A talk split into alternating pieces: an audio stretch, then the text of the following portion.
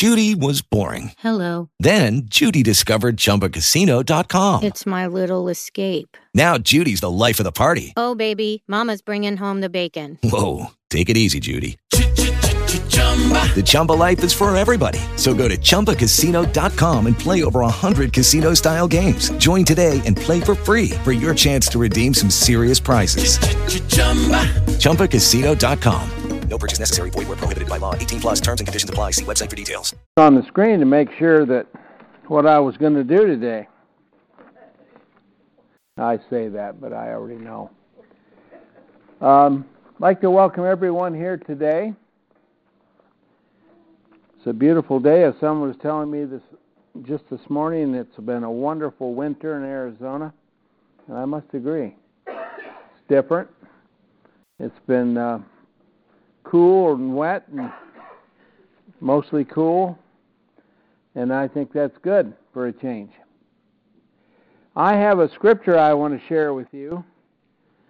It isn't really something we're going to go through verse by verse concerning this message, but it's something I want you to hear, and I want to encourage you to read it this week.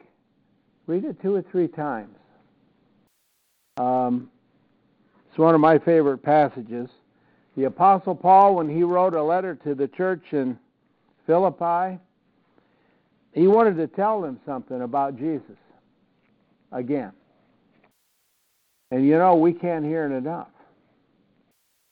But within these just few verses here, um, we learn a lot about Jesus. And if we keep reading it, we're going to understand we really learn about Jesus and some of the other things that we've heard maybe really weren't be weren't very true or very accurate or even complete. But he says here in the second chapter, first verse, if there is therefore any exhortation in Christ, if any consolation of love, if any fellowship in spirit, if any tender mercies and compassions, make full my joy that you be of the same mind, having the same love, being of one accord, of one mind, doing nothing through faction or through vainglory, but in lowliness of mind, each counting others better than himself, not looking each each of you to his own things, but each of you also to the things of others. Having this mind in you, which was also in Christ Jesus, who existed in the form of God, counted not the being on an equality with God a thing to be grasped, but emptied himself, taking the form of a bondservant, being made in the likeness of men, and being found in fashion as a man, he humbled himself, becoming obedient even unto death, yea, the death of the cross. Wherefore, also God has highly exalted him and gave unto him the name which is above every name, that in the name of Jesus every knee should bow of things in heaven and things on earth and things under the earth. And that every tongue should confess that Jesus Christ is Lord to the glory of God the Father. I say read that over and over again. And and understand to start with Paul tells folks there how they should be living, the kind of people they should be. Uh, and uh, the things that he said there are not easy to do. But he's encouraging them to do so. And then after he, he says all those things, he says, This was the mind of Christ. So, do we want to be like Jesus? You know, what would Jesus do? All the things that slogans we've come up with. We want to be like him, we need to be like that passage says. If we want to know who he is, we have to read about who he was before the foundation of the world, before the creation, who he was and who he became as the child in the manger, the baby born under the promise to the Jews of a Messiah. 100% man, Jesus of Nazareth. And so he did those things that required of his Father to bring salvation into the world.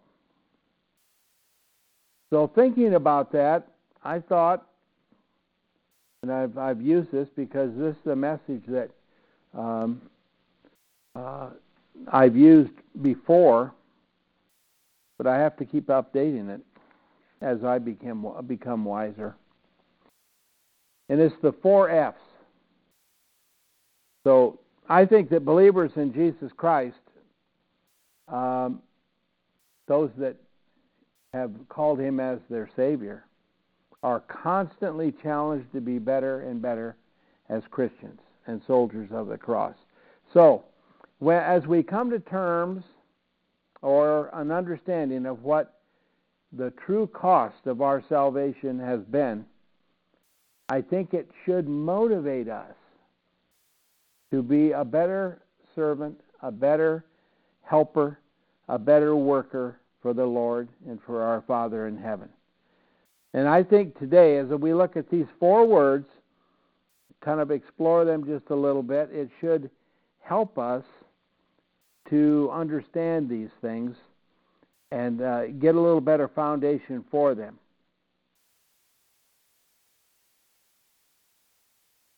Four things. And to start with is being firm. Secondly, faithful. Thirdly, fervent. And lastly, if you're doing the first three, you're going to be fruitful. That's the progression. You're not going to be able to start with being fruitful. Not unless you get these other things right. Now, firm. Firm what? Is uh, just well, I'm saying firm in the faith because that's my topic. Being a Christian. Firm in the faith, firm in our faith, unmoving in these things. Now, there's two kinds of faith that's presented to us in the grammar of the New Testament. The most important one would be uh, the one that people never notice until they actually get into it, and that would be the faith. I just found a sheet that was made by uh, one of my uh, uh, mentors years ago, listing all of the passages in the Bible uh, in the New Testament, rather, not the Bible, uh, that the uh, the word "the" in front of faith, the, the definite article "the" in front of faith is used, uh, and many of them have been taken out of our English Bibles. Not all of them, but many of them, which causes real problems because the faith is all the whole of Christian doctrine and all about what we know is salvation in Christ and faith in general towards God, towards His Son. You know, I was just reading today, or just, just mentioning today, that in John chapter 11, Jesus made a statement there that said, If you believe in me, you will never die. That was said 2,000 years ago, and yet people are still worried about dying. Christian people. Why? Because they don't understand what he said, and they certainly don't understand what he meant by dying. But that's the faith. That's part of the faith. The other faith is, of course, your personal faith. You need that. You need that faith to be grounded in the faith. Firmness of the faith is necessary to persevere in the face of troubles. And you know what? We need that same faith to get through those wonderful times in life when everything's going our way. Because if you want to be driven off the, the, the right path, just live in that place for a while. You start to forget everything else. So you need that same faith no matter what's going on in your life. Firm and, in unbending, as it would be, and solid in the truth of Christ and His church, but never closed minded, never unable to learn any more, never stubborn. Is anybody stubborn here? No. Well,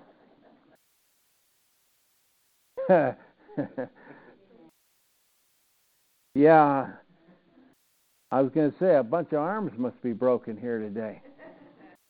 No, you see what I mean by that. We can be firm without being stubborn, can't we? Now, I used used, uh, used to say that um, that what I say I'm right, so I have great confidence in it, and and all of those different things. You know, you can really build quite a thing around that, but to be firm in your faith is to have it be your foundation. It's your foundation. So that's what you build on, don't we? We build on foundations. Something solid, the rock. If your faith wavers, then your whole house crumbles. Everything else in your life starts to let go. That's what happens. There's been plenty of people that's went through that and could tell you how it is. An example of firm in the faith, there's a couple examples. Acts 16. We'll look at Acts 16, verses 4 and 5. Now, of course, this is um, considering the things happening in the days of the early church. Well, Acts Acts 16. That's where we were today in Bible study, but not, not here. Um, verses 4 and 5. Speaking of those that were out preaching, but we will continue steadfast in prayer and in the ministry of the word. And, whoops, Acts 16, I said, not 6. I keep on going back to where I was. Acts 16, verse 4.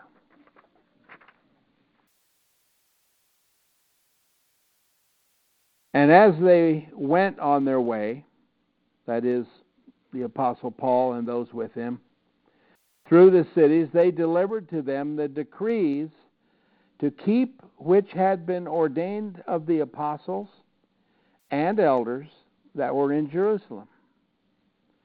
So the churches were strengthened in the faith and increased in number daily. Now, those verses are important because, first off, it gives us the part of our foundation in the faith is what the apostles were teaching, what they brought to the world, what they how they established the church. The Lord's church was established by the apostles having the very mind of Christ. So the things that they had set in order, ordained as it says here, those are the things of the faith. And because of that, the church grew daily in number. Truth has a way of uh, of doing that. Then, if we go to Jude, uh, the third verse, we should have this one memorized, but Jude writes here, Beloved, while I was giving all diligence to write unto you of our common salvation, I was constrained to write unto you, exhorting you to contend earnestly for the faith which was once for all delivered unto the saints. The faith. Same faith the faith that the apostles taught, the gospel and all that there is about God's work in the world of men to bring salvation into it. That's the faith. And we have our faith rooted and grounded in that faith. Remember, we are not, if, if we are not firm, uh, we really compromise ourselves when the issue to the issue of faith.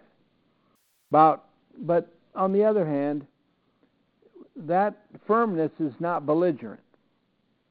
It doesn't make us hard to get along with. Closed minded or even just mean. No. We are firm in our faith and in the faith that the apostles taught so well.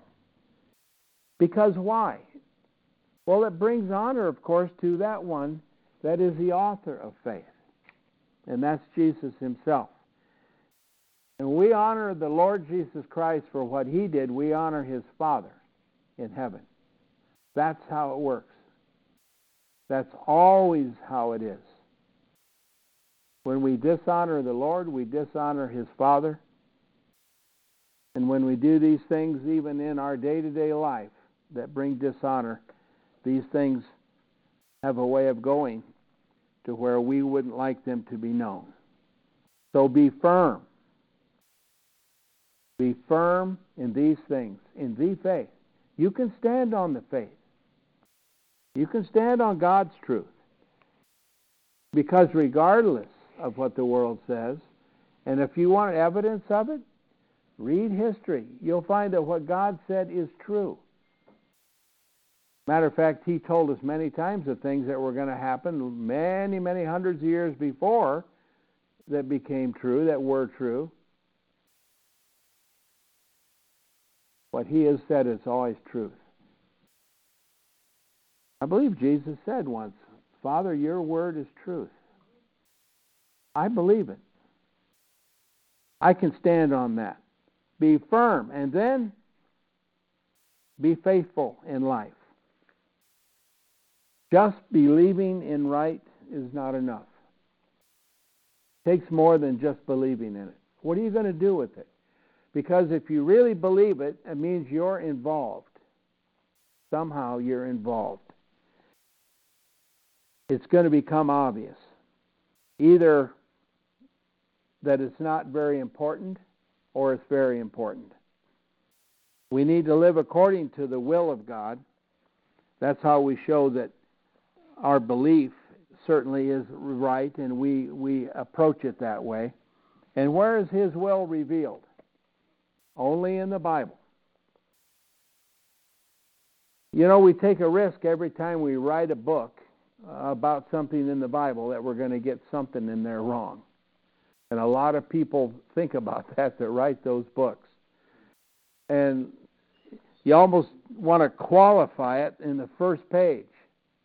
Oh, by the way, I might make a mistake here. And some even say, please let me know where it's at. Okay? But a lot of times we just want we want to put that on paper. We want to do this, and I understand that. But God's word and the power of God in this world is in the word of God itself. If you're looking for something else, you're going to be disappointed. We are to walk worthy of our Christian calling.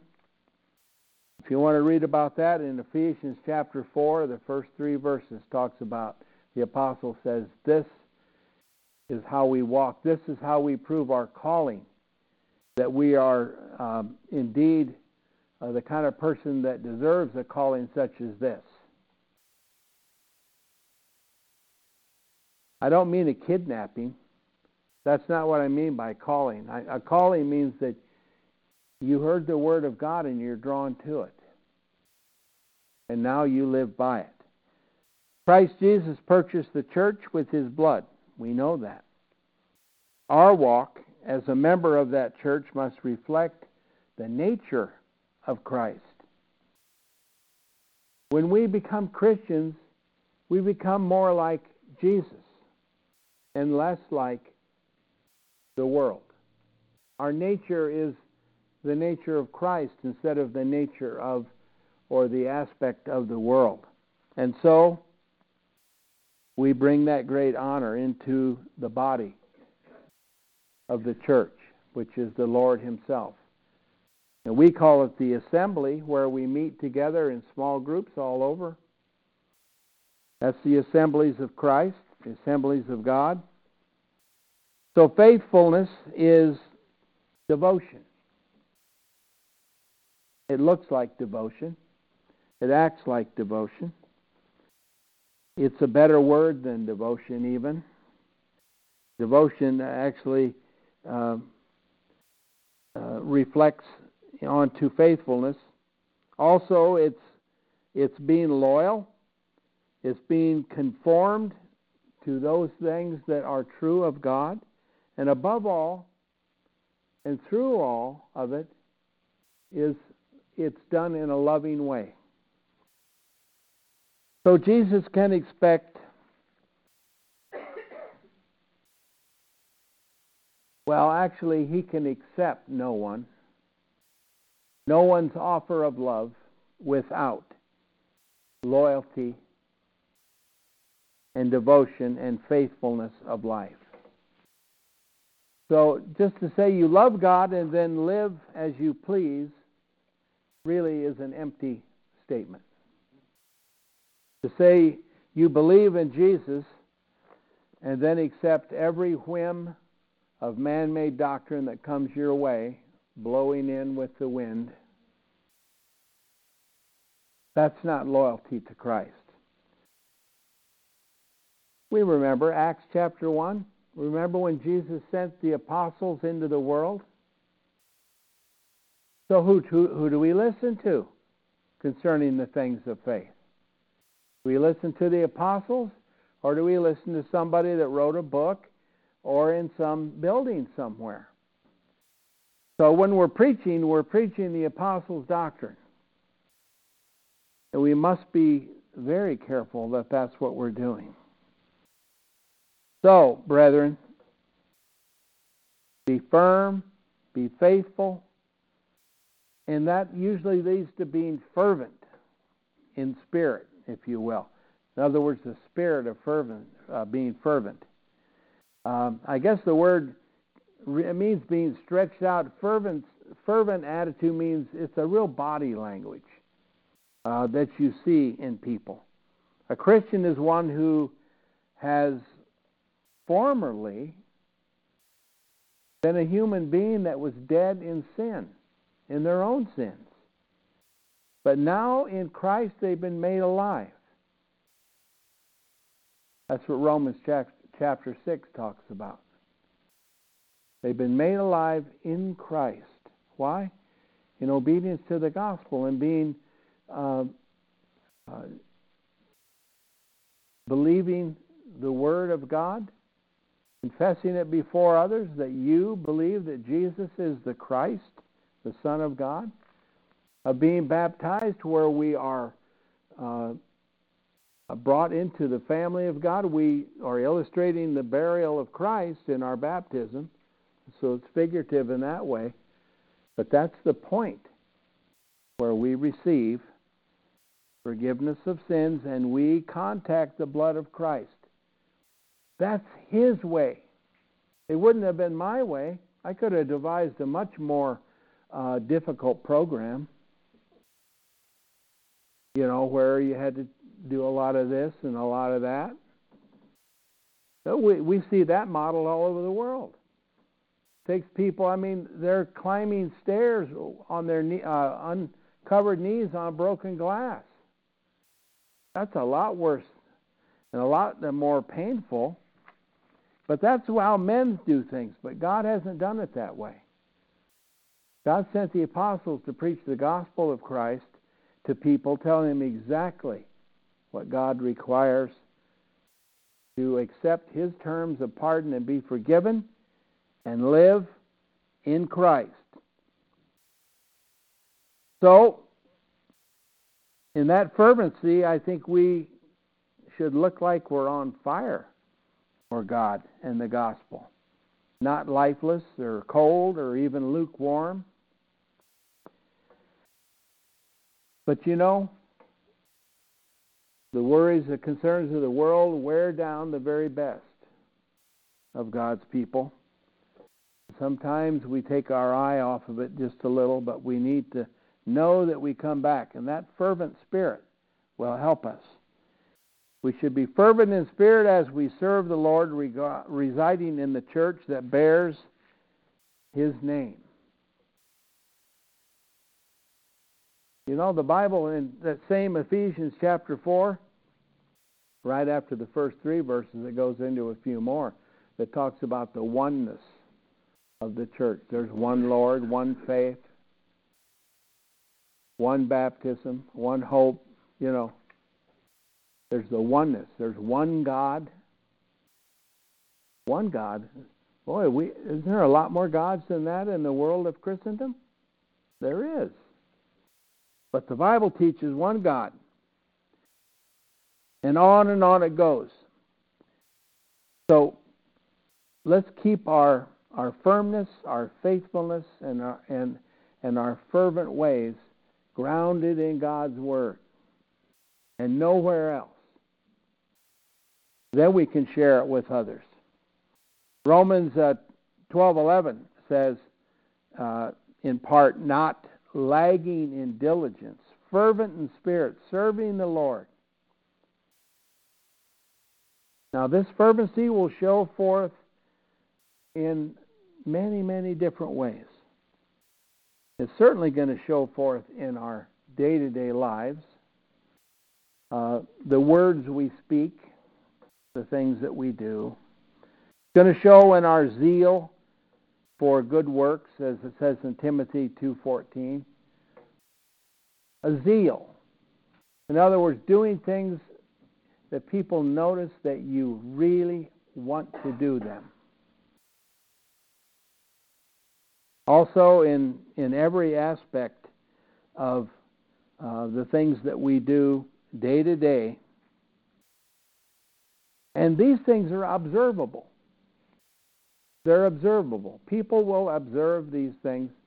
Uh, I never forget uh, years ago. I don't know who coined the phrase, but people, some people would say that you may be the only Bible that someone ever reads. I think that's true. And then hopefully you can tell them why it is you are the kind of person you are, and they can read the Bible for themselves. But isn't that true? I think that's very true. It's hard to believe how much we are influenced and led by other people in our life. Um, many years ago, more than 50 years ago, when I was in the service, I noticed that people with real uh, distinctive uh, speech patterns and accents, if other people were around them for a while, they started to speak like they did. And I just couldn't believe it. Uh, but that's exactly true. Now that's a small thing, kind of, isn't it? But you know, you know, people they just exude this. I think Christians have the same opportunity, don't you? To do the very same thing. I know it's true.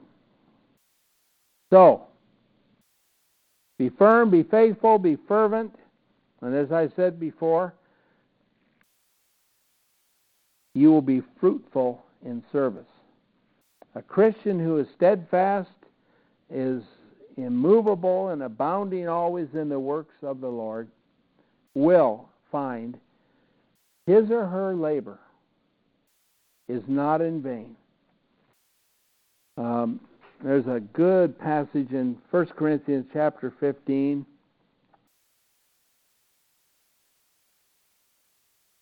That says what I just said much better chapter 15 and verse 58, the Apostle Paul, of course, writing to the church, Wherefore, my beloved brethren, be ye steadfast, unmovable, always abounding in the work of the Lord, for as much as you know that your labor is not vain in the Lord. Or void. Some of your Bibles might say void or vain. Not vain. Not void. That's what it is. And it's true. Our firmness, our faithfulness, our fervency will bring us to fruitful service in the assembly and in the kingdom of Christ. Some spend years thinking that I have witnessed for myself. Some uh, spend years thinking that they have nothing to offer the church, that they have nothing to offer the work of God in this world because they feel they have no talents or no gifts. Well, I suggest you start with the with the four F's that I've been talking about today. That that'll get you to seeing and recognizing your gifts and talents. Because I agree with what David said about this. We all have talent that God has given us through creation. And to use that to the fullness in the Lord's body is a wonderful thing to have and a wonderful thing to see. And I've seen people that do just that. They've discovered it, they use it, and it's a blessing for everyone. Um, there is a passage that I think kind of speaks well of this in uh, 2 Peter, the first chapter, starting with about verse 5.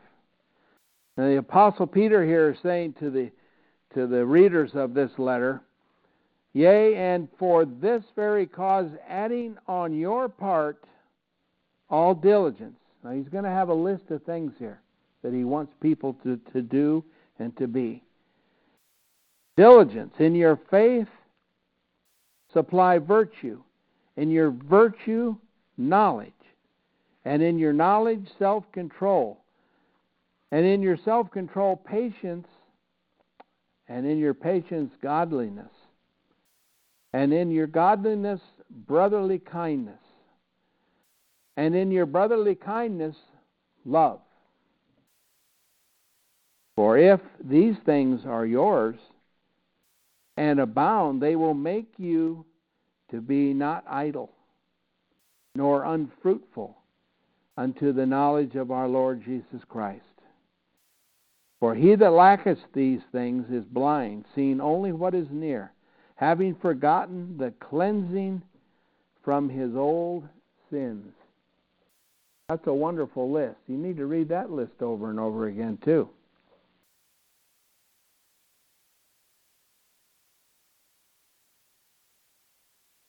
Let me remind you of one of the things that uh, Jesus promised to his apostles, and they brought it to the church to understand.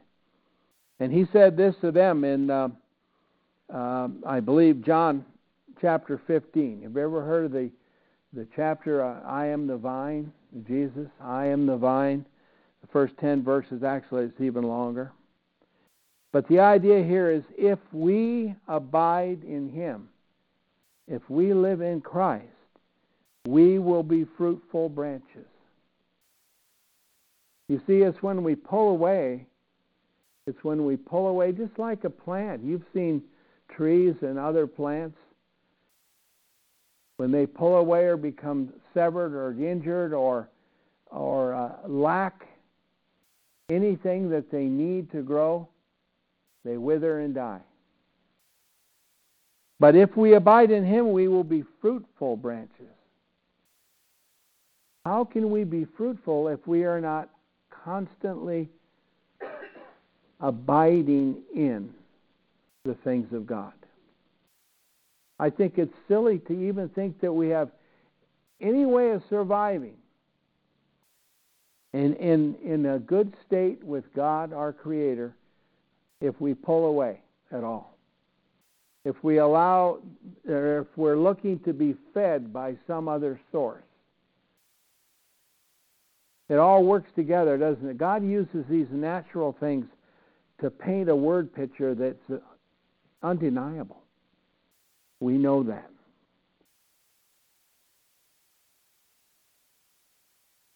It's a wonderful chapter just to read. He was speaking to his apostles. How do we know when we're all of these things? Firm and faithful and fervent and fruitful. I'll tell you how we know. We know when it's when it's ours in, in our heart. When we do the Lord's will because we want to do the Lord's will. If you're a church person, when you want want to come and fellowship at the table, partake of the communion because you want to be there, then you're drawing close to God. How many other ways? Why, you could write a book on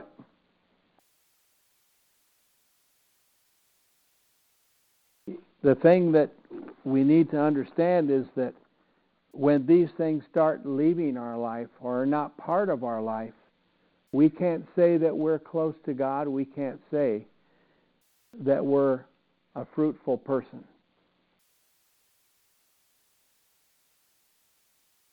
we we still might want to be. So it's a real struggle. And you know, it's much easier when we do it with the help of others. The help of our brethren.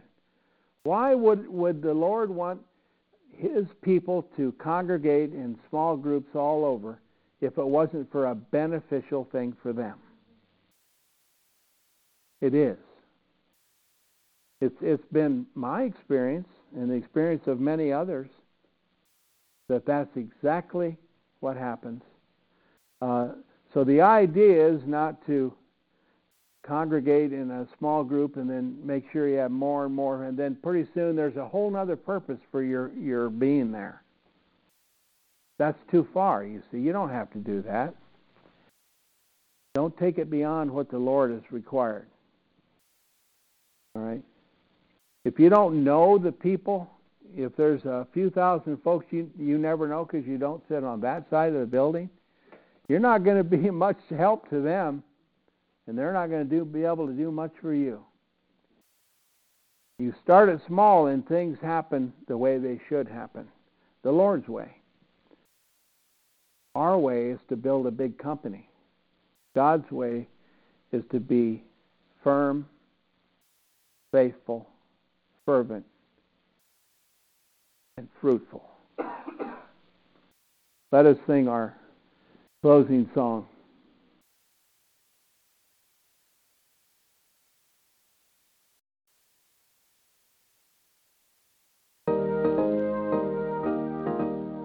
Hello, it is Ryan, and I was on a flight the other day playing one of my favorite social spin slot games on chumbacasino.com. I looked over the person sitting next to me, and you know what they were doing?